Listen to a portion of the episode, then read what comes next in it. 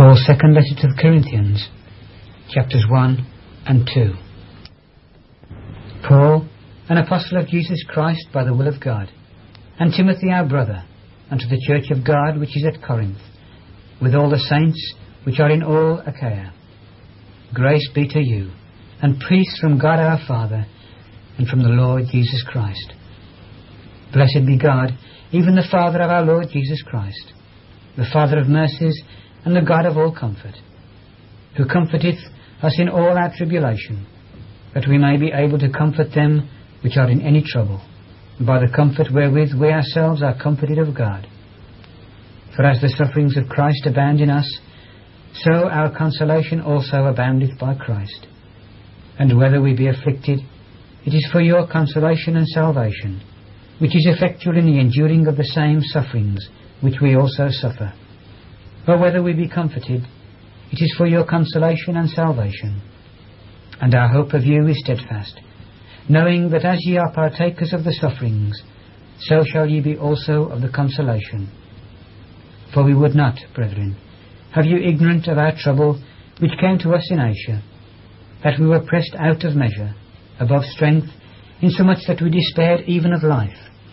But we had the sentence of death in ourselves, that we should not trust in ourselves, but in God which raiseth the dead, who delivered us from so great a death, and doth deliver, in whom we trust that he will yet deliver us. Ye also helping together by prayer for us, that for the gift bestowed upon us by the means of many persons, thanks may be given by many on our behalf. For our rejoicing is this, the testimony of our conscience, that in simplicity and godly sincerity, not with fleshly wisdom, but by the grace of God, we have had our conversation in the world, and more abundantly to you, Lord. For we write none other things unto you than what ye read or acknowledge, and I trust ye shall acknowledge even to the end. As also ye have acknowledged us in part, that we are your rejoicing, even as ye also are ours, in the day of the Lord Jesus. And in this confidence I was minded to come unto you before, that ye might have a second benefit, and to pass by you into Macedonia, and to come again out of Macedonia unto you, and of you to be brought on my way toward Judea. When I therefore was thus minded, did I use lightness, or the things that I purpose, do I purpose according to the flesh, that with me there should be yea, yea, and nay, nay? But as God is true, our word toward you was not yea and nay.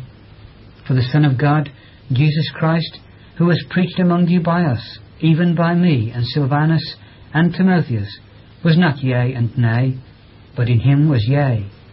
For all the promises of God in him are yea, and in him amen, unto the glory of God by us. Now he which established us with you in Christ, and hath anointed us, is God, who hath also sealed us, and given the earnest of the Spirit in our hearts. Moreover, I call God for a record upon my soul, that to spare you I came not as yet unto Corinth, not for that we have dominion over your faith, but are helpers of your joy, for by faith ye stand. But I determined this with myself, that I would not come again to you in heaviness.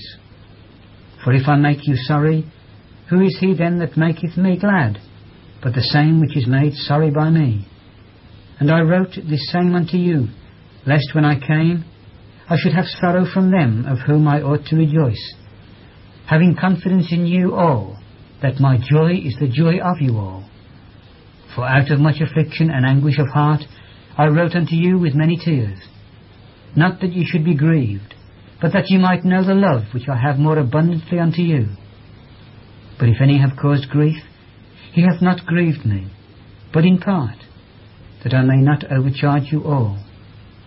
Sufficient to such a man is this punishment, which was inflicted of many, so that contrariwise ye ought rather to forgive him, and comfort him, lest perhaps such a one should be swallowed up with overmuch sorrow. Wherefore I beseech you, that ye would confirm your love toward him. For to this end also did I write, that I might know the proof of you, whether ye be obedient in all things. To whom ye forgive anything, I forgive also. For if I forgave anything, to whom I forgave it. For your sakes forgave I it in the person of Christ, lest Satan should get an advantage of us, for we are not ignorant of his devices.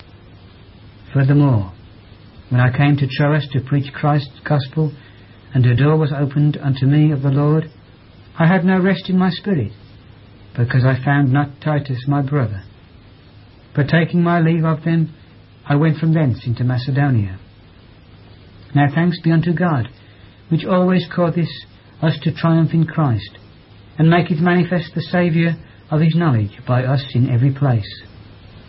For we are unto God a sweet savour of Christ, in them that are saved, and in them that perish.